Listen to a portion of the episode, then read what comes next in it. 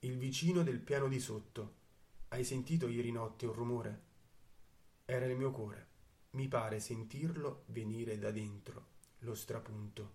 Lo vedo poi, posato sotto, sul pavimento, e poi più lontano, sotto il pavimento. Non lo vedo più. Il suono è così forte e chiaro che tendo l'orecchio fuori dalla stanza, lì dove sia altro dal cuore umano. Mondo come spazio aperto, dove porre in vibrazione l'aria, perché le intime esigenze espressive divengano suono, il suono diventi senso e il pensiero che ha generato le vibrazioni incontri risonanze.